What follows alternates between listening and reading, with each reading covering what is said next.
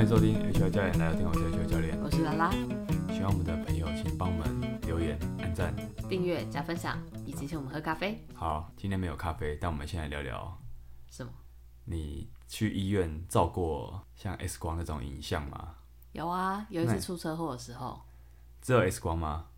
像核磁吧，然后 X 光好像你之那前，个不是核磁，我讲过很多次了，哦，那不是吗？对啊，那那我个拿地走方小医院应该是没有核磁，那那是什么？是电脑断层，是哦，电脑 CT。哦是 CT，对好 CT 电脑断请层，请记得，我们这 这集就来详细聊聊电脑断层 CT 跟核磁的差别。啊真的也好，嘿因为这两个都是比较影精细的，比起 X 光或超音波本身，再更精细一点的影像上的检查。哦 X 光跟超音波就是在复健科常照啊，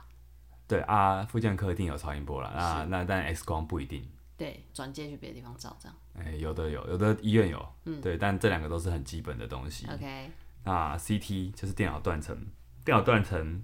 它蛮常见的，然后价格也比 MRI 低一点一点， MRI 是什么核磁共振。哎、 ？MRI 就是核对对磁对，然后我共们等振一下再，OK，来说他们的差异各自性介绍一下这样。那 CT 电脑断层它用的是 X 光射线，所以它其实它原理跟 X 光片的那个 X 光是它是立体的，比较类似，的，所以它是这样子的，就是它是用 X 光球管沿着轨道绕行人体。然后再用电脑把各个组织器官的部位重组之后，它会显示出来的影像的这一是种 CT 是对电脑的一断种层。的一种技术。它通常 CT 都用在检查肿瘤、骨折、器官内出血，然后还有癌症治疗后的各种反应。它其实是用不同角度去拍摄人体比较多幅的那个 X 光图片。嗯，它在扫描过程中它是很安静的，就是跟 MRI 比起来。哦，对对对，那 MRI 核磁共振的话，它用的是强力的磁场跟无线电波，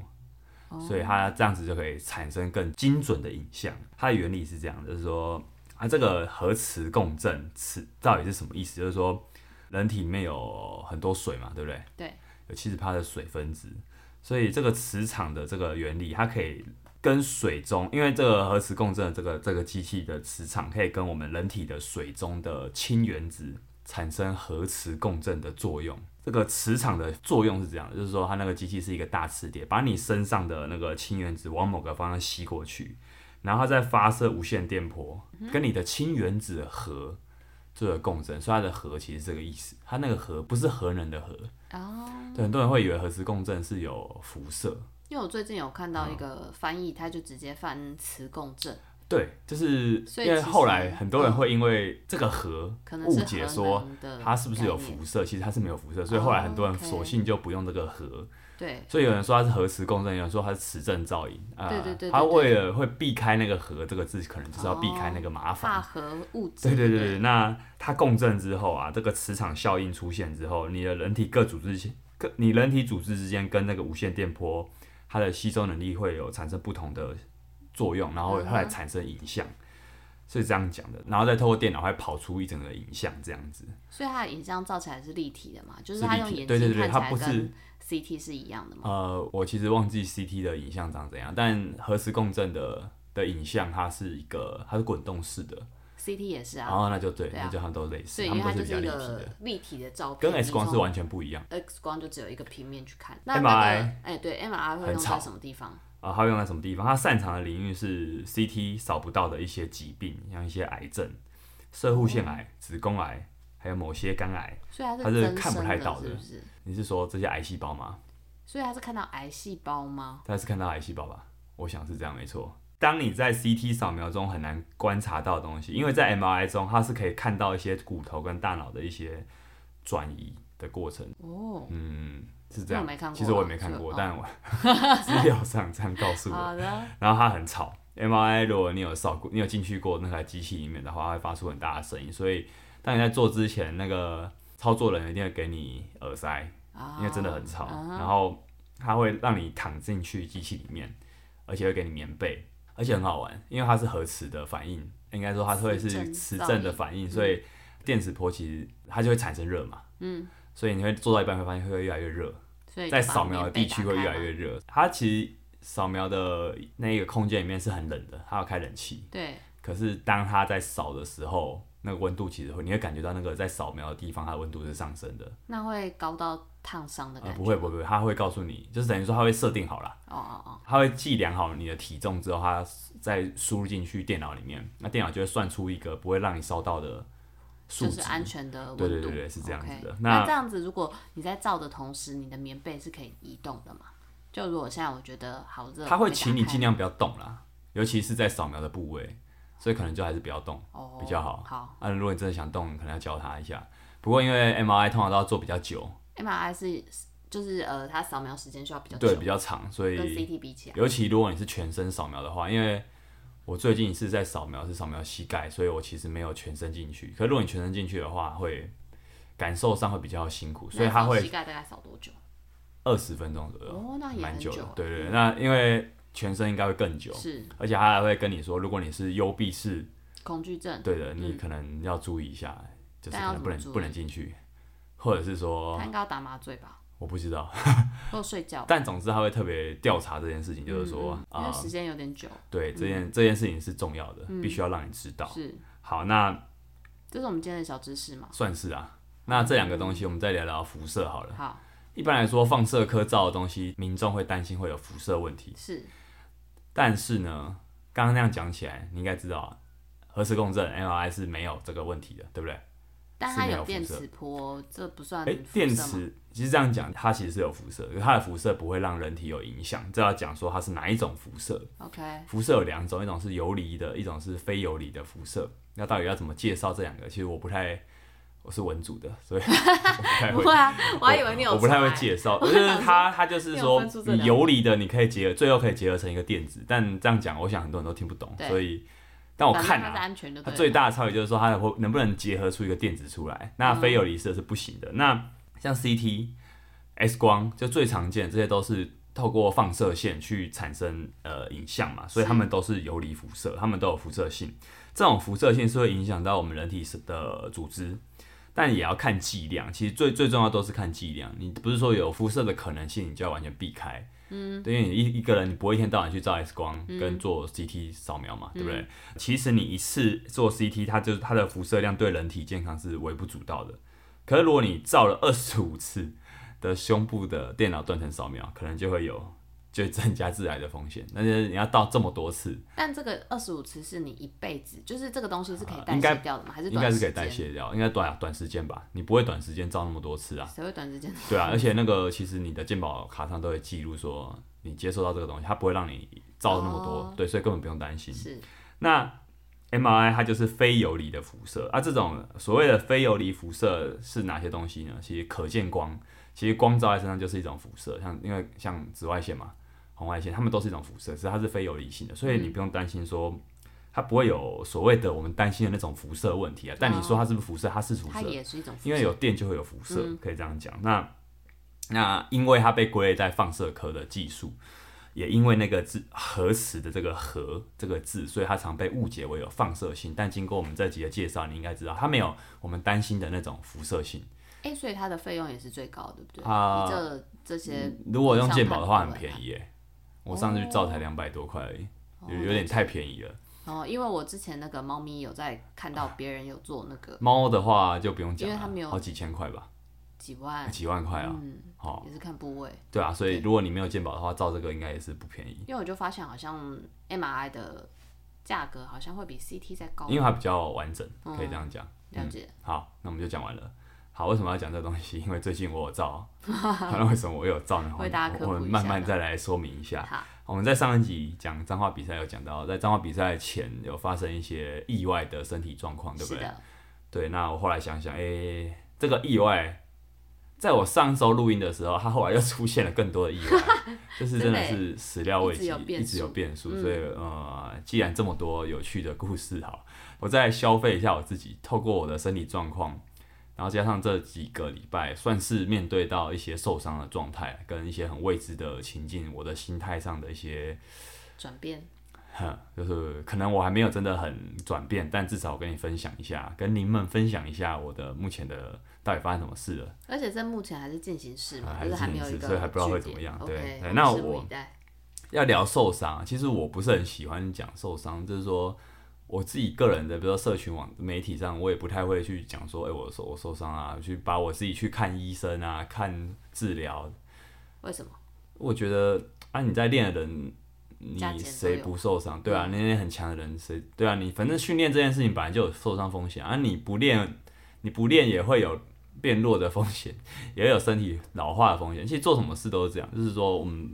尤其你要比赛，你不是练，你就我觉得你你一旦你要比赛之后。你就再也不是那种练身体健康的了，你就不能说我是练身体健康，因为比赛本身它就是冒着一个风险。嗯，你在备赛过程中，你会把强，你得把强度跟量都拉高。你在比赛当下，它就是强度最大的那个情境了。那当它是是这个状态的时候，一定是有各种风险的。对，就算你不再怎么不想要，所以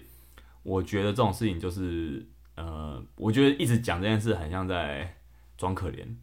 哦，对啦，没有啦，反正我不是在指把你自己谁觉，得我在说啦嗯对我自己来说，我不想要去消费，好像说哦我很我把自己练的全是伤，然后来博取同情这种感觉，所以我觉得这样 白痴好。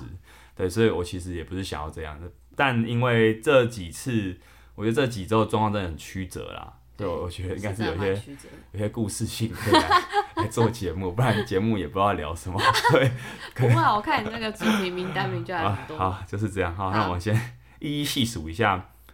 到底呃，最近发生什么事？我讲一个，其实是之前已经好了的伤，好了，就是在今年夏天的时候，六月的时候，手腕左手手腕韧带好像是在举重还是倒立的时候，应该是跟举重有关，比较有关。其实我也不确定，哦反正真的受耶伤了，嗯，韧带受伤嘛，那时候打了玻尿酸，对，应该算是一种，算不算增生治疗？哎，反正就是复健科医生帮你打的啦。哈，他就他就考量说这个东西对韧带的修复有帮助。虽然我注射完之后，我觉得可以正常练了，但是那个那个训练其实都要绑护腕。然后我在生活中蛮常感觉到手腕会不舒服的。嗯，在那六月打嘛，所以大概六七六七八月可能都多少还有这个感觉。对，一直都需要戴护腕，然后也没有觉得它真的好了。可是很奇妙的是说，因为我后来戴护腕就一直变成一种习惯啊啦，在运动中，我发现原本很多运动都要戴，比如说体操可能要戴，倒立也要戴，后来发现越来越多动作是可以不用戴的，其实是有变少的。啊，但真的要在做举重比较大重量的时候，还是带着就还，是是一种心安。嗯就最后我在十月要比邱健身的举重赛前一周，最后一次训练，我突然发现，哎、今天虽然我没有上到最高强度，我第一次尝试不用带护腕，练抓举、挺举都 OK。那当下蛮感蛮开心的。然啊后比赛我还是带了啦，就是说因为我在比整个备赛过程中，我一直都是一直都是带着的。嗯嗯嗯。对，所以我后来我比赛是带着，但我我后来就发现说，其实我好像现在没有那么依赖护腕了，基本上。是可以暂时不用它嗯了。所以手腕其实是一个不容易好的部位啦。我这次受伤之后就真的感受到这件事，它真的好的很慢，啊，再加上相较其也他不年部位轻，了，对啊。嗯。所以当我十月发现它可以正常使用的那个当下，我是蛮感动的。然后六月到十月或四哦、个月，嗯算是蛮久的。我蛮早就发现了吧？呃，对，当然啦，因为痛到你没办法练啦。那我觉得，虽然一直有在练的人都一定会有多少受伤啦，可是这个东西真是这个伤真的是持续蛮久的，算是我印象比较深刻的一个。再来就是肩膀，其实再来的就上一集有讲过，我们就是我们在举重比赛十月二十九号比赛嘛，二十九号完当天是没感觉，结果突然就受 伤了，这是我觉得蛮奇怪的事情。对那，反正就是受伤，因为也很明显不舒服。这个受伤不是说我没感觉，但韧带有撕裂，不是，而是我不舒服。对对，然后很明显我对，反正后来复健科也是帮我看了一下，发现哎、你的超音波检查结果发现韧带有撕裂，嗯，在肩膀那边二头肌的短头处的韧带啊，只要韧带有受伤，就会好的会比较慢，它它比肌肉拉伤还要好的更慢好。一般肌肉拉伤，其实你就算你要康复，完全康复也要个两三周。是那肌肉拉伤不是我们想象中那么快好，所以你有些时候说我我拉伤，就你一个礼拜就没事，通常那个不算是拉不是拉伤不太应该不是对，那算是算什很轻度的，哦，还我是好，我觉得它拉的严重哦程度啦， OK 对啊。然后让你韧带拉伤的当下，复健科医生当然因为也合作蛮久了，他就说嗯那就我们就继续注射。他这次注射了比较特特殊的新的东西，叫间质干细胞外泌体。呃，我上一减脂是什么？兼职，呃，它的名字全名是这样啦，叫但什么我字？字兼中间的兼，嗯物质的质。哦，呃，你查查看，我想你可能也查不到有什么资料。 OK，对，因为我说上一集说我不太知道这到底是什么，但我现在还是不太 确定，下也也许下次再跟医生聊聊吧。 OK，那这应该也是一种增生治疗啦，就是增加那个组织的修复。是的一种方式。然后那时候我举重比赛完隔周就受伤嘛，那我举重比赛完到彰化比赛其实只有两周的空档。其实这在上上集有提到，我我那时候很密集的治疗，对，然后就很努力的做恢复。我两周内又做了六次的徒手治疗，物理治疗师的徒手治疗，然后也每天去做仪器仪器治疗是，嗯，等于说还真的是很密集，很密集。结果最后我竟然赶上彰化的比赛， 就是我觉得肩膀最后我比赛程度，当然我有去做赛前的一些检查跟贴扎，好好好，啊有有在给当地就是当当场比赛的当场地的嗯防护团队做一些预防，因为当然这个我如果没有做这个预防，我也不太敢比。是是是，他至少要让你身体敢去做比赛的事情，嗯因为比赛是最高强度。呃，所以我觉得到后来，甚至到现在，他大概就是好了九十五趴。有些时候脱衣服的时候还是会觉得紧紧的，但基本上不太会影响到目前的强训练的强度跟我而且目你都前已会经做的比赛动完作。了，就对啊是顺利的，至少肩膀是 OK 的。如果现在要我做大重量的挺举，可能还是会有影响，就是要手举过头。但你现在没跟有抓这举个项对目对，目前没有这两个，所以我目前举重不会上到那么高强度，甚至最近根本没练举重，所以就没那么担心，就先再等它恢复看看。嗯哼，好，再来是腰，腰哦，就这几个月举重的训练，我有感觉到它有些时候张力会蛮高的，我其实还蛮密集的去给物理治疗师做一些对徒手的处理，那也有去做一些调理，身体的调理、整复那种。呃，有些时候被说会被调理师跟物理或物理治疗师说、啊，我的肌肉腰部蛮紧的，啊是意外的有点紧，因为我可能我可能觉得紧的是上背，比哦如，说我前所以你的期腰指的是下背是吧对的下背，因为其实像前阵子蛮常落枕的，哦，举在练举重有一段期间是蛮常落枕的， 对对对，然后腰反而被检查出来张力蛮高的，那嗯可是因为它也就是这样嘛，所以你也不会觉得它到底有什么问题，而且你还是定期去请对啊，因为为我一直都有定期做对一些释处放嗯理，对啊，然后在肩膀挂掉那一周，我还是有练大力士，就有讲过嘛，因为大力士也快到了，嗯对而且有报名团课，所以也不能不 上。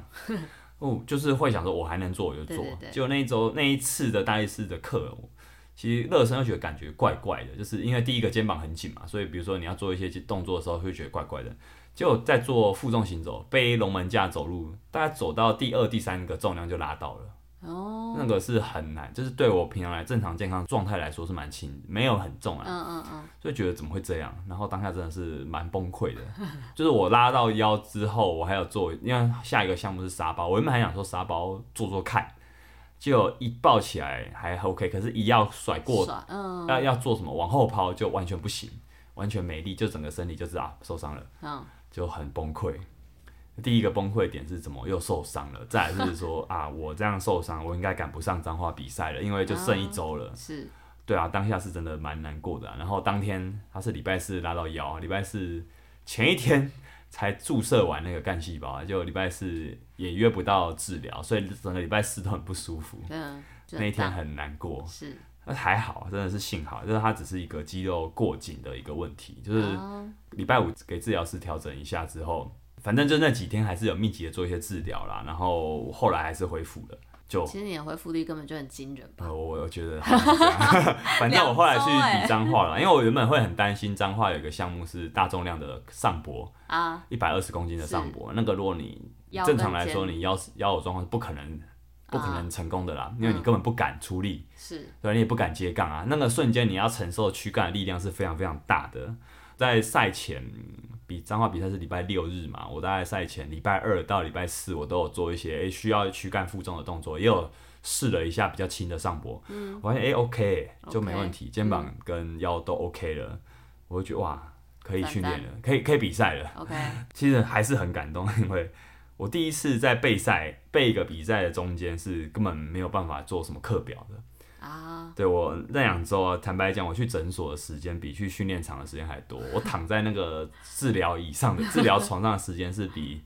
摸重量的时间多很多，那是很离谱。就是你真的会觉得这样不太可能比赛啊。那治疗师也告诉你说啊，你要还要比吗？嗯身体只有一个，还是身体重要啊？啊，我知道啊，就是我也知道说，哎、因为你知道你那状态硬去比，你是团体赛啊，你一定给队友添麻烦，而且是这个比赛是有替补的啊，你真的不行你就不要上啊。我对我我也知道，所以嗯我就知道说，我也交代其他队友说，我可能真的不能上，嗯嗯我说你们嗯要真帮帮我练一下。所以我第一次在备赛期间，每天在算说我现在恢复的的趴 数，比赛前一周好像是五十趴，嘿，那后来就飞快的突破到前几天可能有八十五趴，然嗯后我就他知道，哎、可以应该可以可以比赛了， OK，所以真的也比赛了，然后也真的安全下装的当下就是啊，还是很感动，真的是很开心这 样，嗯，所顺利以本来啦，其实本来我在录脏话。那一集上周的那一集的时候，原本想说应该在准备要讲下一集关于受伤内容的时候，可能到这边就结束了。结果结果 突然冒出了一个意外的一个东西，就对是我的膝盖。对这个真的是新，主题，这真的是不得了，因为这东西我的膝盖里面坏了，就是它坏了蛮蛮大的这样子。好对，我大概讲一下。前几天其实我有拍了一个，我的我在我的现实动态放了一个膝盖的影像，是那个就是核磁共振的影像。嗯对，然后有说有没有人推荐不要不会只叫你开刀的骨科医师？嗯那那时候蛮开心的是，蛮感动的是，我当下其实是蛮沮丧的啦，就是因为我知道膝盖出了一点状况，可是我不知道该怎么办的时候，我看到讯息里面有非常非常多，有的是本来就蛮好的，有的有也有的是其实不太熟的朋友，其实都给我医生的建议或哦是是是关心，其实呃很感动，很暖。对，那但还是要讲一下到底怎么了，好就是因为很多人都想说，在比完脏话你就 PO 了这个，那很明显大家会觉得你是因为比赛受伤的，对，对啊，可但是其实没有太大呃关其实联，不是， 完全不是。对，是这样的，我的膝盖啊，我们几个月前我去玩那个大力士的试重嘛，啊对不对，有一集嗯有、嗯有聊到我们在讲大力士的项目分析的时候，我们提到说，我算是我们怪兽训练有跟秋哥合作，所以有一次有来竹北的怪兽基地试重，是那一次试重完。我记得没错，就那一天后，我一直觉得我右盖右膝盖内侧就蛮容易紧的，哈那个紧的状况蛮奇怪的，紧的状况奇怪是因为它持续蛮久的，它有些时候会不舒服，但有的时候又好一点，哼可是它又不会影响到你的训练。就是你知道吗？就是训练人，他总是会有一些身体是这样的状况，你不可能希望说身体是完全完全没没事。事，嗯当然，我希望尽量是这样。那所以只要有事情，我感觉不太对，然后又是一个密集备赛阶段，我其实就会蛮定期的去约物理治疗师做一些检查，或是就是张力的释放这样子。所以我等于说，我就是持续用这种治疗去追踪身体状态，我可能一两周就会约一次，嗯，就是还蛮密集的。然后在这段期间，因为呃到后来啦，就是原本是两只脚膝盖有些时候都会紧嘛，当然，我中间其实看过的部位也不止这边啦，像刚刚讲的落枕，落枕其实也是一个前几个月蛮常有的一个状况。，嗯然后后来那个举重比赛完的肩膀跟腰也拉到嘛，对不对？所以其实就是几乎我全身都很常给治疗师看。嗯对，那当我说到膝盖的问题，因为他其实真的弄蛮久的时候，其实有几个治疗师都有发现，就是说，呃，我的膝盖右边的膝盖蛮松的，嗯，就其实是很多人都发现这一欸点，好像是原本是，呃、后来是一个治疗师发现的哈，对对对，那然后后来还有跟医生、复健科医生提到这件事情，然后复健科医生也说，哎、真的蛮蛮松的，那不然这样好了，因为因为松代表一件事说那边的组织松的话，可能是韧带有问题，嗯那边的韧带、膝盖的韧带有问题。就是可能是怀疑往这个方向去怀疑的话，那你就不能只是照超音波，因为超音波看不到膝盖的韧带，嗯那 X 光也不行，所以要去大医院照核磁。 ，OK，啊、所以我就转被转诊到我公司附近的一家医院。是那个转诊是我也我也知道当下其实膝盖的影响没很没有，其实不太大，所以我一直觉得这件事情应该就是等我今天比完赛我再去处理就好了。对。所以我本来其实是没有要最近处理这件事情的，但你最近确实也没有要处理啊，可是我去照啦，我后来为什哦么去对照？就是说我原本是想要等比完大一次再说，可是我后来思考一下，我会不会我我就思考说，为会不会我最近那么常受伤，而且是很奇怪的受伤，它跟膝盖有点关系，就多少会好奇会不会有这个关联？所以你的膝盖的状况可能影响到你的肩跟你的后腰吗、我不知道， o k，呃对，有这我觉得这种事情是也很难联想很。难联想到，嗯对，所以我就想说啊，反正在上个礼拜五，就是在比赛比彰化前，诶，是上礼拜五嘛，上上礼拜五比彰化的比赛前，就是我们准备要下彰化的前当天哦，其实就当天哦，当那个礼拜五，我们礼拜礼拜五晚上就下去彰化，对不对？对对，礼拜五白天，我刚好发现，诶，我有时间去，哎我就我那硬你白是天哦对，就那个白天，我好硬是凑出了时间去，因为那天白天其实我还要上班，可是我就是硬是抽出了时间去，拍了去片子，诶，那天那天没有拍片，那天是先去哦先看看诊，骨科，因为那个转诊过程很麻烦，就是你不能直接去医院转诊说我要照这个 MRI，你要给那边的骨科看诊，然后让那边的骨科医生说好，那确你认要你有照，这个需求。然后你再安排时间照。嗯哼，所以其实很一定要烦。量这我大其实本来不想去，我为什么不想去照，也是一一部分是这样，就是觉得很麻烦。嗯，时间那不够。结果结果那一个礼拜五，我就看了骨科，那个骨科啊、我原本就真的觉得，哎、这没事，反正他就叫我来照。我的想法是这样，因为骨科看了一下之后，他说，哎、你这个，他就用力捏了一下我的膝盖内侧，他很用力的捏，然后很痛，然后我说很痛，然后他就说你这个半月板破掉了。哇，但反正他就讲另外一个，原本大家会觉得说是后十字韧带可能有问题，膝盖有四个重要的韧带啦，前面后面各有一个十字韧带，前后十字韧带这样。好，那反啊正另外两个原哎内侧韧带跟外侧韧带哦，好哎内外副韧带好。好，那那中间半月板是在你的膝盖中间的一个软骨，两块软骨，帮大家科普一下。反正两块哦，对所以它是小块，一它边在膝盖有两个。呃一个一片，它有内侧有一片，外侧有一片这样子。哦，好，然后它在你的膝盖中间，它是一个缓冲用的，所以当你半月板有问题之后，你的膝盖会非常容易出问题，等于说你中间的缓冲垫就消失了。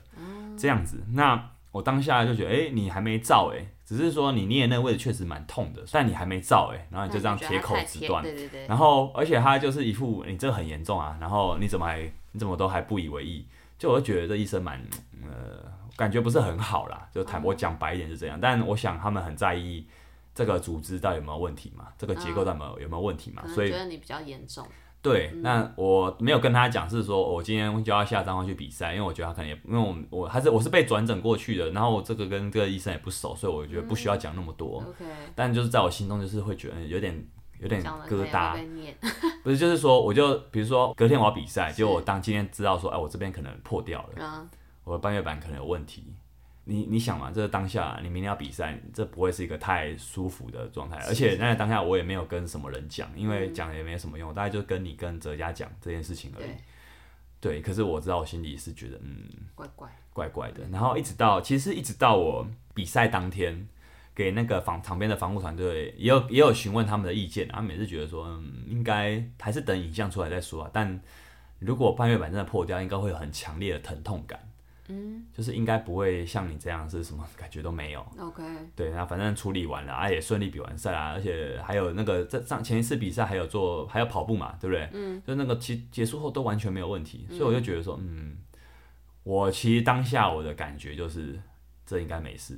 好，结果结果到周二，对，比就完是赛去比完赛照后两天就照了啊，嗯，对，比完赛后两天我就哎就安排了那个照 MRI 的时间，对，然后就照完之结后，果照完后又等了一下时间看诊之后，就想说好吧，终于可以宣布了，那应该是没事啦，在我心中是这样想。然后就、啊、医生就说，而且一副看吧，我早就跟你说了的样的口气， 真的哦说你这断掉啦，你的后十字韧带断掉啦，然后你的半月板也破掉啦，但好所以你的破半月板真的有破，哎对啊，然后有裂开，后来有确认大概算是裂开这样，因为它哦破的程度有很多种，对，他所只以只是他大概就是跟我说你这个韧带裂，韧带断了，全断了，然后半月板也破了，你这个韧带全断了，然他后说后你十的字韧带是全断这样，啊哦，然后所以所以你这样子，你还真的是比完赛嘞，对，反正他当下的就是说，你这个一定是得开始动手术啦，啊不然他不会恢复的，因为这东西是不可逆的，嗯，不是休他息不就会会好自己，的。嗯，但我并没有想要手术啦，就是有很多原因啦。第一个就是呃，我没有感觉到痛啊， 就是你不会去做一个其实没有坏，你没有感觉到它坏掉，然后硬要去修理，就是我不觉得这是好的啊、然后我看过很多跟疼痛医学有关的研究都有提到嘛，我们之前应该有聊到说，呃，像椎间盘突出，很多人都是有椎间盘突出的，只是他没有照 X 光前，他根本不知道。嗯，那你一知道，他一知道他有这个问题，他反而会感觉怪怪的。可是在他知道前，他其实没有感觉的。那你说这样他需要去处理这件事情吗？还有另外一个就是我再来要比大力士啊，啊，当然我觉得我跟医生说我还要比赛，我想他是不太可能接受啦。就是说，反正你的身体你一眼你都坏你都坏掉，你还要这样去弄，嗯我想他也不会有什么好话啦。那我就我也很识相，就呃，我就当下也没有跟他讲什么，我你也没有问嗯就说我要再去找，我再再去跟我本来的复健科医生讨论。那他也呃讲话也是蛮直接的啦，他说复健科就会帮你注射 PRP 啊，我就讲白了，他你嗯他们在会开的路就只有这样而已啦。那我也跟你说，你这个注射 PRP 不会好，你最终还是会得回来开刀。但如果只是那裂你不开，要为浪什么费不会钱好他讲一个韧带，韧带断掉哦就是哦哦就是不会好，但是半月板是 OK 的嘛？不一定要看裂在哪个地方。好，对，因为我到到录音的此刻，我还没去看复健科医生，因为复健科医生刚好这周不在， ，OK，让我度过了很忐忑的一周。好，继续。呃， 好，反正当下我就不考虑开刀的原因，大大概是这样啦。嗯然后因为这东西也开刀不是一件小事呢，就虽然这是一个小手术，但我觉得我身体如果都可以这样用的话，嗯，我到底为什么要开刀？就是嗯那好奇的之就是说，就是、呃，如果十字韧带断掉是不可逆的话，它会造成你之后的其他肌肉或者是别的韧带去做一些可能会受伤的事情吗？十后十字韧带，它是一个功能上相对好取、比较有可能取代的一条韧带啊，跟前十字韧带比起来，前哦十字韧带基本上你不不开刀，你也要做很多治疗方式，再来是你一定会有感觉，还会有很多动作做不到。嗯，那因为往前的动作的前十字韧带负责比较多是往前的动作的刹车，然后十字韧带比较多是往后。可是因为我们比较不会去往后做一些动作，比如说我要往后很高速的往后跑，其实是很少有这样子的哦动像作。往后跑的动作，加上我也没有，我也其实很少做那种球类运动，对，嗯所以其实我我根本不会有感觉到这些东西啦。这也是为什么我一直没有，我对我对我身体其实可能已经坏掉这件事没有感觉，很大一个原因是我我从事的运动项的种类其实相对比较安全的。哦，对啊，对啊。那好了，反正我当下就是这样。那我至于到到底未来该怎么处理，我下周跟复健科医生 讨论才会知道。然后是我也也很感谢很多朋友提供医生的建议啊，我也真的有去约了几个骨科的诊。是对，但那就是应该啊，就是大力士比完后才会才会再去做更多的咨询。咨询，至少比完大力士这样子，是我目前的想法。好，总之这件事真的很奇怪，就是我真的想不到它往坏的地方发展。 你刚刚不是有说，我还是完成了脏话比赛，是所以其实我就跟大家讲，如果是我在大力士试中、竹北试中的那之后就觉得膝盖怪怪的话，那代表也在也不能肯定哦，但那可能右膝盖的呃组织的破损跟那个时间点是比较有关的。但还有可能所以一不次只就是破嘛？呃，但所以我不知道，但至少这两个月我不止做 脏话比赛，我还玩，我还去跑，我还比了举重比赛，而且在这个举重比赛过程中，我还有突破自己的重量， 就是对啊，就等于是说我的比赛备赛过程其实根本没有受到影响的。对，呃，所以我就觉得，呃呃，第一个就是这代表一件事，就是说，呃，他韧带其实早就断掉了，他不是最近断掉，他一定一定不是最近断掉的，嗯，应该不是，很很可能不是。对，那再来就是说，哎、我还是有持啊续比了这样的比断掉之后还可以做这赛些，事对，然后而且我并没有觉得我我的输出强度受到影响，这是比嗯较奇怪的。好，那大概是这样啦。我们我呃顺便这集也聊聊几个看医生这件事好了，好啊，因为可能也蛮多人好奇说你受伤到底要看什么医生这样。我觉得运动伤害，我们讲讲运动伤害好了，不要讲太复杂。运动伤害要就医的几个比较常见的途径，而且我这边要讲的族群比较是那种有在训练的，就是你不是一般人，就是你不是那种你突然像你阿嬷，如果突然觉得膝盖痛，那当然就跟你有在训练的人不一样，嗯嗯啊、所以啊这部分的我觉得不同的族群有不同的适用的方针，然后这也是我个人的意见跟一些资料的搜寻，所以应该会有一些地方可能讲不对， 那可以再反纠正嗯正就。经验分享。好，那就是骨科。骨科其实很多人会觉得很直觉说，哦，我这边不舒服，我要去找骨科。可骨科也是最多人会觉得，哎，看了根本没有没有什么帮助的一个科。哦，但不是说骨科没有用，这边要再次强调，啊只是说它专长跟功能会让你在你不是受很严重的伤害的时候，你去找他，其实你会得不到你想要的东西啊。就是他们的专长是什么？当然，医生的专长就是诊断，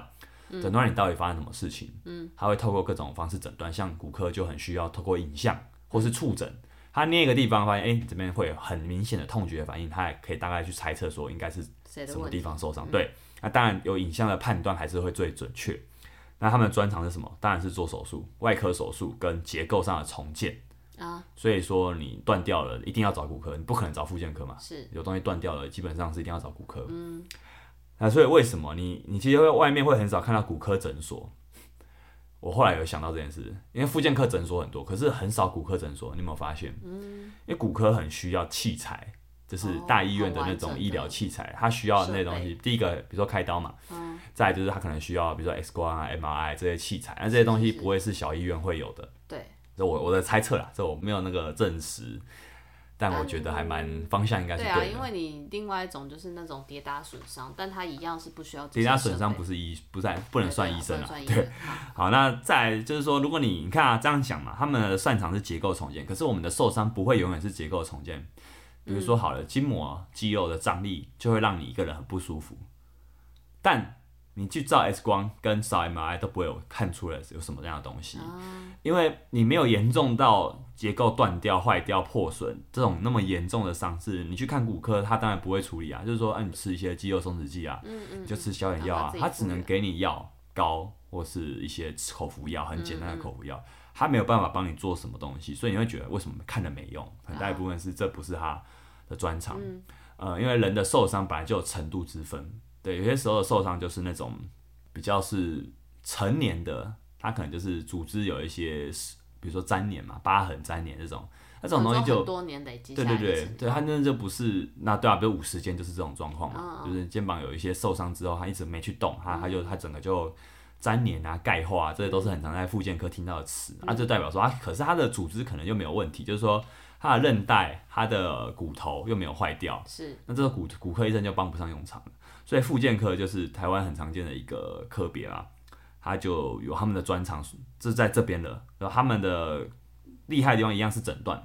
只要是医生基本上都会诊断啦。那一样透过各种资料，然后再来就是他会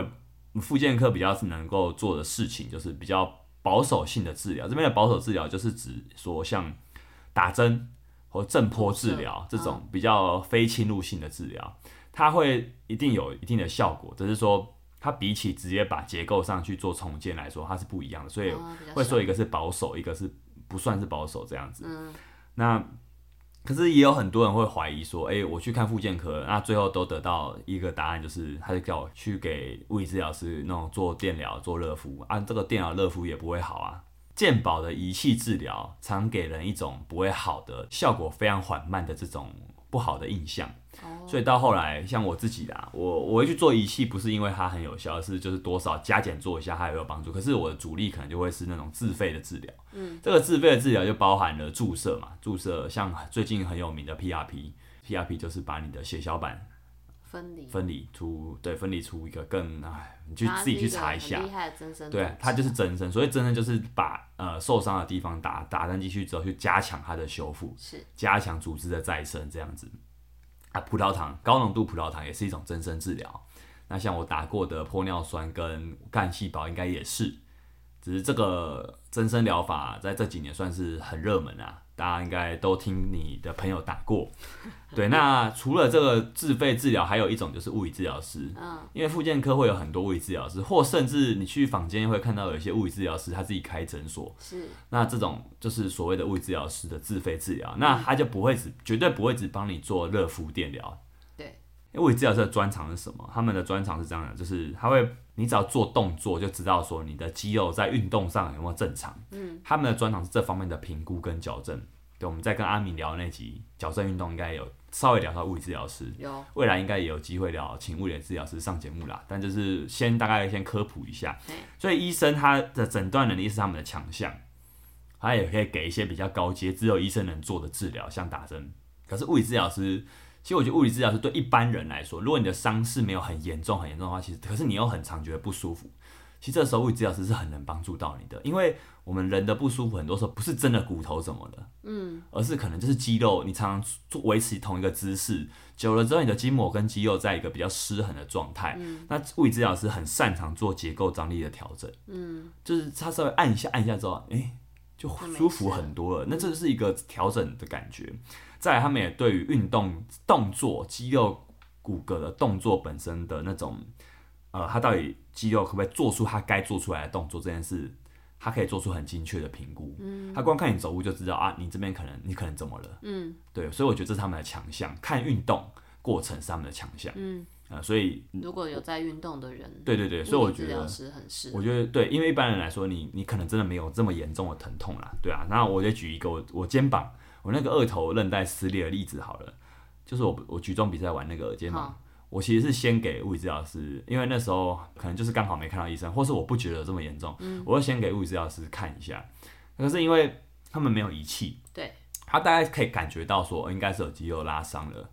可是他没有仪器，没有办法做超音波扫描，就不知道说，哎、你的韧带有撕裂伤确定到底是什么。状况可是他当下还是可以帮你处理到一个稍微舒服一点的状况。可是真的一直到礼拜三、礼拜一感觉到受伤嘛，礼拜一、二都有做治疗，但礼拜三真的给医生看完之后才发现啊，诊断后真的是有撕裂，才很才很立即的去打针这样。所以我觉得这就是一种分工，就是物理治疗师跟医生之间的分工是蛮重要的。嗯，就是谁来做诊断，谁来做更长，就是因为物理治疗师会是跟你更亲密，因为他很常要跟你的身体。相处做触摸或是做治疗，嗯是他会更比他甚至可能会比医生更了解你身体的状况。嗯，可是呢，有些时候医生的诊断会是他们的强项所在，然后他也他可以也需要那个医生的一些对判对断。对，对我觉得有些时候良好合作的关系是这样。可是嗯你知道传统的医生，有的医生是觉得物理治疗师根本没有什么用处，就只能去开那些电疗机的开关。哦，有时候会有会有这种医生是这样的观点，这、是我当然我不赞同，因为我其实在这几年运动徒手还是受伤的帮我过很程多啊，中，运动物理物理治疗师帮了我很多忙是，对，所以我也大概稍微聊一下你，如果你有这个方面的运动伤害的问题，其实呃用这几个角度去看啊。那当然这这一集没讲到的那种比较传统整腹或嗯整脊、这种就比较腰力比较不不在这个范围内。可是我其实也有去给呃突马那边的一个朋友做调理啊啦，我觉得也是。因为调理是看整身的，我觉得有时候、有些时候你你给物理治疗师看是说你怎么，你会跟他跟他讲你怎么了，他可能就是只会看那个部位。嗯。可我们也知道，一个部位不见得永远是那个部位的问题，嗯他的问题嗯可能真的全身来看，我觉得还是有些重要性。所以这部分我还是蛮相信那种你看全身可以看到一些端倪的。嗯嗯。但只是说你真的很很明确受伤的话，真的还是要找医生跟物理治疗师优先。是平常的保养可以给调理师做，我觉得是 OK 的这样子，那、就是各自的专长所在。好啦，那就是讲到最后，想要分享的是这这这几周真的是高潮迭起 真的。的一些我的一些感触，对我还是很期待下周医师的判 断，对，我也很很想紧知道。张。好，我们之前有些时候会聊疼痛科学嘛，有没有讲过一件事，就是说结构的伤害不必然跟疼痛有关。嗯，对。那我这次这边我也再次用我的身体跟各位说，这件事是真的。 我早就说过了，就是结构的损害不见然会 Hurt yourself 影响疼痛。嗯 哼可是我理性上知道，然后我的感受上也很正常，就是这几周我还是一直训练，嗯因为大力士要到了，我算是落后很多。前两周我又没有练，彰化比赛前我是没什么练的是身是状态，对啊，嗯我是不只是大力士没练，我那两周是根本什么都不能练，对啊，所以我还是密集，还是很持续在训练。就是一般来说，如果知道我受伤，我大概是不能这样做的啊，嗯，可是我得我非得这么样做，因为这时间呢没时间让我等了，然后我的身体感受也都还 OK。可是我会觉得说，在我知道了这个影像的结果之后，我的世界好像笼罩了一层阴影，这个感觉很诡异，就是其实没事，可是你也不知道是不是真的没事，会不会突然我明天醒来就会感觉到说，我就会想说，会不会我这一脚踩下去我就感觉到痛，就会开始有很多这种疑神疑鬼的想法，就是因为你理性上知道可能不见得有影响到疼痛，然后也有很多我从身边的一些朋友也有听过，就是很多人也跟我有这个问题，可是他其实也不会痛，嗯，因为就是肌力比较强的类似人的都有这个状经况。验分享，可是你真的轮到自己发生的时候，你很难不被影响啦。啊然后心理状态其实会影响到身体，就是有时候反而你膝盖可能跟本来是一样，就我讲嘛，它应该不是最近断掉，它应该早就断掉了。是那代表说这几个月我都是这样用它的。那那照理来说，前几个月我这样用，那为什么现在不行？嗯，那那个不行，其实就是你心理上知道怎么了，才会觉得不行，不是因为它发真的现怎么他了。了，，对对，真的是这样。那我花了好几天才去说服自己啦，就是说，其实我是可以正常跑跳的啦，因为我本来会很怕，说没有医生看，我要不要再给医生确认一下之后，我的我再去恢复到训练状态，我再去开强度。可后来想说，哎、不对啊，这几个月我其实都是这样跟这个其实有残缺的身体去相处的对，我还是 正常的使用它。嗯，对，只是说真的要花时间去说服自己啦，然后就会觉得很奇怪，就到底为什么会这样？然后 因为要不是医生这样开转诊单，然后呃会觉得说，或是我觉得说，我后来告诉自己说，哎、也许这个膝盖的状况跟其他伤势有关，不然我真的会觉得去大医院去转诊很麻烦，就就是去照核磁这件事可能会很晚很晚才处理。嗯，就本来是真的这样想，加上我也觉得我身体好好的啊，就是我我我不我不会觉得说我是一个受伤的身身体，我觉得其实对于一个生病或疼痛的人来说，你的自觉是很重会要影响很大。有些长期慢性疼痛的人，他其实早就没有你用去照影像来看，其实早就不痛了，嗯，早就不应该有痛了，可是他还是一直会觉得痛。嗯但很大一部分也是因为他的心里早就觉得他做动作会怪怪的，所以他会被那个敏感限制住，他对疼痛的敏感性太强了，嗯，任何一点感觉都会让他觉得有什放么大。对对对，可是反而对我们这种常爱练的人，然后也很相信自己的身体很强的人来说，我们反而会变得很比较没那么敏感，或是会不觉得自己应该是受伤的嗯是这样子。对啊，所以呃，当我呃这件事被身边的朋友知道之后，当然也有不外乎有这样的声音，就是说，哎、果然肌力强就是不一样。 那对，就是这句话，我不是要自吹啊，但是也没错，因为你股四头肌够强的话，它确实可以 cover 掉你的后十字韧带的一些功能。哦这是为什么后十字韧带断掉的人，就算你如果不开刀的话，你一定要去练你的股四头肌。嗯啊，可是股四头肌就是我们几乎做的所有下肢动作都会练到的一块肌肉啊，嗯所以股四头肌都会有正常来说，你看就是大腿那一块蛮蛮肥大的，就是一个很正常我们这样训练的人会有的状态嘛，是对不对？所以也许就真的是激励去代偿去 cover 掉我那个韧带韧带的的状问况题啦，嗯所以你说肌力强就很任性嘛，好像也是啊，不然我怎么可能都不痛？嗯对啊，可是我又会觉得说，嗯，很不安呐、就是说那个不安可能是说，哎、我身体可能也不年轻了。那你一直都有在训练，甚至你这几年，我这几年开始比赛嘛，那比赛的强度就一定是高的，你的准备过程中训练量也一定是会冲上去的。那么，就算你做的运动可能不是像球类这种，或是格斗类这种风险较高的运动，可是，一旦强度跟训练量都拉上去的话，对于你的韧带关节的风险一定本来就是都会有。嗯，对，所以我会觉得说，我的身，我对我身体的自觉是强壮的。有些时候，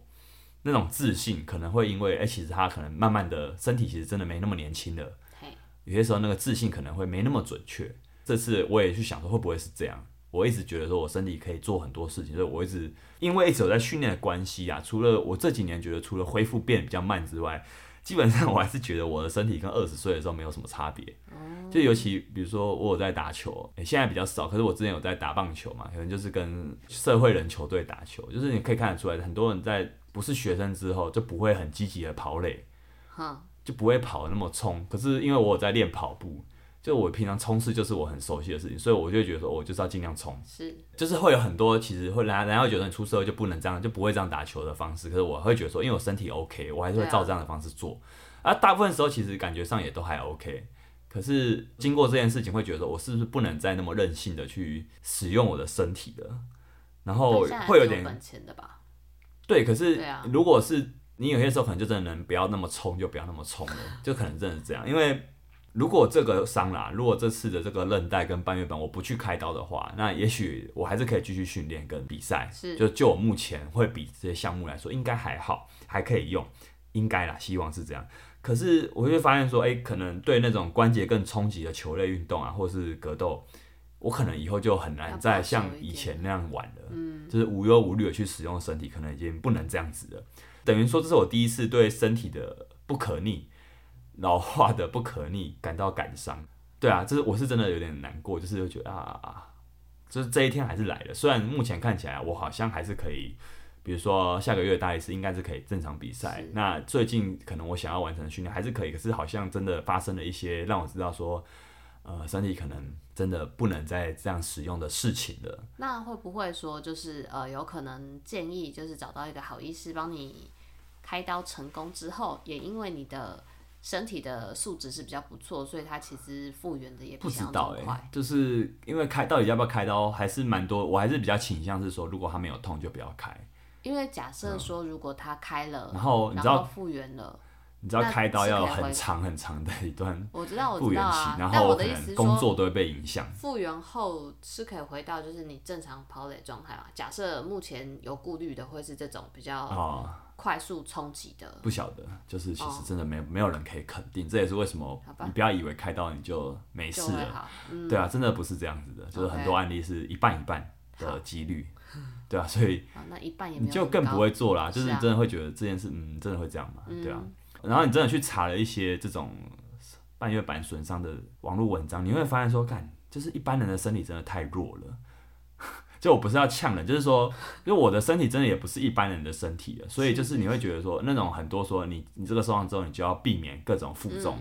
我会觉得说，天哪、这我不想看的，就是当你已经享受过那种身体强壮带来的好处之后，其实你真的回不去那种一般人的世界了。你看那些处方就会说：“哇，天哪！难道我就要变成一个什么都不能我动的说人。不负重？对，就是这个不是我要的。就是我很难过一点，也是说天，就是难道没有其他更懂运动的医生，或是更多这样建议吗？我我知道，因为现在大部分的人其实是没有训练的，所以你给一般人的建议真的是要保守一点。保守嗯然后他的受伤可能也真的是因为他肌力太弱了，所以他可能再来，他就他手术完之后，他也要很小心的使用他的身体。嗯嗯嗯，对，但是你就会觉得说，呃，看到那个当下，就是会觉得心情有点难过，就是嗯，怎不么会啊，你还是得到很多很好相关的建议、对啊，只是就是我看了网络上那些资讯，就觉得怎么一般人身体这么弱，然 后然后我根本不想看到这些东西，那就是给大众的。对对啊吧、然后为什么就是这些资讯都那么保守的那种感觉啦，就是会觉得有嗯点不太高兴。 医生也是有医生自己的看法。嗯，我现在就要讲这个看医生的感经验啊，就是呃再回顾一下那个骨科的那个那一段看诊好，我就就坦白讲，我就不是很开心。然后，但那个不开心我也觉得很正常，因为我们就不熟，我们 我对啊，没有我不熟一定医基础生吧，？医生也不熟我，所以他对我来说就是一个，他一天可能要看七十多个人，那就是其中一个人，那很累，要在几个小时内看那么多人，我懂那种感觉，可能就很很烦。可是你也可以感觉到，就是为什么我会感觉到不愉快，有几个点啊，我觉得说就是那种每个医生之间都有自己的立场跟本位主义、啊。一开始他说很严重，可是他也没有考量到说你的状态是什么。第二次是说啊，对于我，他对于我这个不愿开刀的反应啊，他是说你不要浪费钱打 PRP，嗯，你最终还是得开刀，就是等于是说啦，他就直接呛复健科了，嗯，你知道，就是因为每个科的观点就会这样，他就捍卫自己的立场，然后复健科就会。比较常，复健科医生就跟我说：“哎、你没有一定要开刀，因为开刀不见得会好。” 我觉得这一点很好玩，就是传统医学、西方的医学这样子的分类，其实，哎，蛮有趣的，就是它就会让人变成说他对这自己的东西很专业，可是他可能，没有去理解其他的。嗯，对，但专业毕竟对我不是医生自己的帮，助我不是医生，所以我不能告诉你是不是真的这样。但我可有能时这候样这个就是只是这个人的痛调不合呃，你。我觉得可能是这啊样。然后我也可以接受骨科的立场，啊就是说对他来说，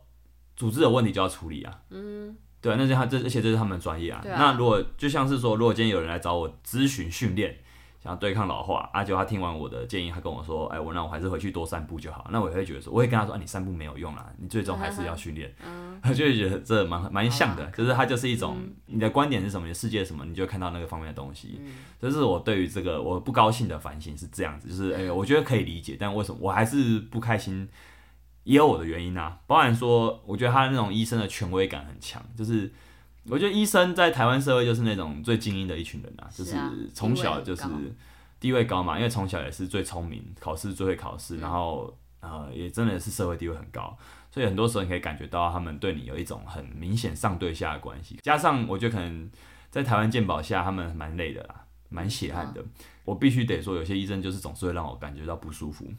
对啊，然后他告诉你的解法就是你没有其他选择，然后他也不会考虑说你是一个很强壮的人，那你可能有其他解决方法，就会觉得说，诶，所以我跟那些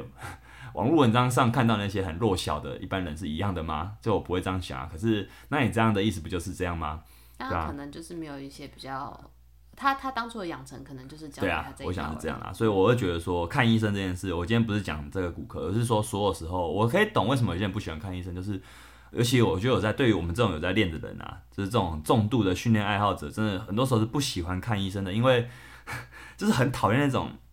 不被理解的感觉，就是嗯你常常会被遇到说你练这样干嘛，你都受伤了，你这样干嘛？哦，我会觉得说啦，就是我们受伤就很烦了。你不要在那边唧唧歪歪，就是我真的就是哦啊，就是受伤才来找你啊！你不帮我处理，你在那边念在念什么？而且不练不代表你就不会对啊受，伤然后然后我为什么会推荐我，呃比如说像我比较定期去看了一间复健科，也是因为就觉得那个医生不会那么叽 歪，就他不会啰嗦啊，因为他身边很多就是很多病患都是运爱运动的人。是是那是你其实我坦坦白讲，就是你要做一件事情，就是帮助他找到他要的东嗯西。你干嘛去改变他的生生，就是到底他每个人有他自己对啊的定位这样你为什么会会觉得说我要改变你你的信仰？就是我也没有要改变你的信仰，可是你为什么要这样对我指指点点？就因为你是医生，所以有些时候我会不喜欢这种感觉，我觉得是情有情有可原的嗯啦，对啊，所以我觉得从这一次的呃经验，我让我又想到这件事情。对所以我我我觉得我们这种训练爱好者对医生来说很烦，也是这样。那同样的，他们有些医生可能也会让也会让我们觉得很烦，可是所以我真的是不互相理解的一个状态就是这样。所以就是要找适合的医生，嗯，真的要找适合的，对。然后好，最后最后就再讲一下这段历程。最后我真的会有一个为什么是我的怀疑耶，为什么？因为我觉得我这个对身体，我对身体的那种紧绷跟受伤都还蛮敏感的，就我不会带伤硬操。你知道，其实我很很常遇到，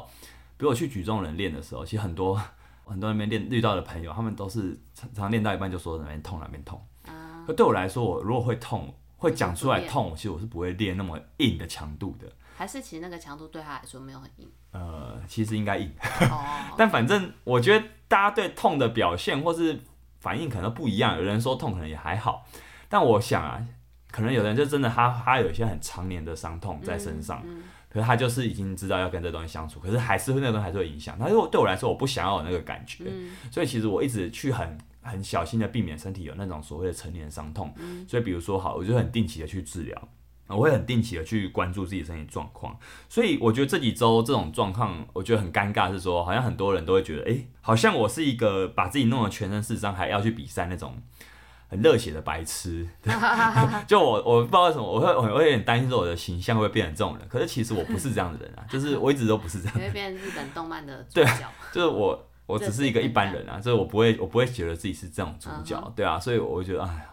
在这个每一次都要解释身体状况，可是我继续在训练跟比赛的人来说，我好像自己落入了这个窘境。可是其实我并不想这样，所以我越会觉得说，呃什么到底为什么会变成这样？而且其实我很没有什么好探究的其啊。实我很少很少密集受伤啊，所以就是会一会有些时候会想说，到底这这最近怎么了？所以也常常去拜 拜，哈就哈去哈，去对看是不是运势不好。去返土地对啊，然后我觉得受伤对我来说真的不是一个荣耀，或者说是我知道在练的人啊，比赛的人大家都是多少会有点伤，可是我还是觉得说，如果你真的有状况，你真的要做的事情不是硬干，不是硬上，而是去把它先处理，看你可以跟他共处到什么程度，对啊，所以我觉得我一直都踩这个底线。所以就算是这样、哦，我我还是要强调，就是上一周彰化那个比赛，其实真的我没有硬比，嗯，因为我最后表现出来的结果就是也还符合我当初的对啊预因为期你有，就想差了过一点路点啊，就是体操差了一点点而已。所以我觉得就算是这样，我还是觉得说我并没有硬干。那当然再来，大力士我能不能维持，还是要看这几周的练习状况才知道，到时候比赛的强度能不能 cover、所嗯以这一切都还在一个未知的阶段。很多人问我，那你还要比吗？大力士，这次的四个项目应该只有负重行走比较有嗯，对，对啊膝盖有影响吧？对，所以我还是会。然后我觉得这也是一个很有趣的问题啊，就是我不知道身边的人如果是像我一样遇到这状况，那你会选择什么？就是你会去开刀啊，直接去开刀吗？还是你去比赛呢？就我觉得，还是可以比其他三个啊。我觉得可以思考一 下，就是说，这是真的很好玩。就是如果换换做是你的话，如果这是一你个会怎么抉择对你的一个灵魂拷问，哦，对啊，因为比赛我觉得很重要，可是我也不是说我一定要比到我身体明明不行，我还是硬要去比，是其实并不是这样的，对啊，只是为什么我会说一种笼上一层阴影的诡异感，就是我也会想说，那我真的要继续吗？嗯，我继续下去会不会？更严重。对，这总是会有这样子的怀疑，嗯对啊，所以反正这都是我这段期间一直在常内心的声音跟对话。 OK，好啦，反正我们拉里拉扎，这又讲了很多，对，最后再讲一下好了，录音此刻我们两人两个主持人都在准备大力士比赛。没错，对，虽然我这集讲的受伤的一段历程，但我还是要说，我们这目前的训练都很安 好，我绝对不是什么生命斗士，用生命硬撑，对，真的没有， 没有这对么严重真，的没有这么严重，对，所以请各位听友放心啦、好对，那没有要卖弄同情。对，真的没有。对我这集就觉得说，真的是很很就戏只剧是化的过程，就对很值得聊聊。然后刚刚那个啊，运动受伤后要看医生那东西，我也觉得是一个可以分享的题材。嗯，对，好，那大家就是想讲的东西啊。好，那如果没有意外的话，请各位听友十二月一号到三号还是来看两位主持人比赛。好，我是一号，你是几号我？是二二号，号是不是但我们两天我们两个人比赛时间都很早，都是一大早。没有一大早啊， 10下午点哎才开比耶，早上只要去过。你是下午？吗？哦， 12好点半，那你比开赛较啊早欸，我是我是周六十点，你是周五十二点。你比较我比较早，我是十对点，啊，对啊，我对啊是十对啊对点。啊。好、啊，这不是一个很好的时间，但还是欢迎各位来现各场位欢迎各位翘班来看比赛来，看拉 拉翘班来看拉拉的对，因为我们比赛。在周五对他，他比这个比赛在看他减重也是很感动。啊真的耶，我最近都开始减好少淀了粉。，啊，他也达标了，今天呢，体希重望达标接了，下来好，继续保持，保好，也希望我们两位继续保持健康。 Yes，好，那就下期见喽，拜拜。拜。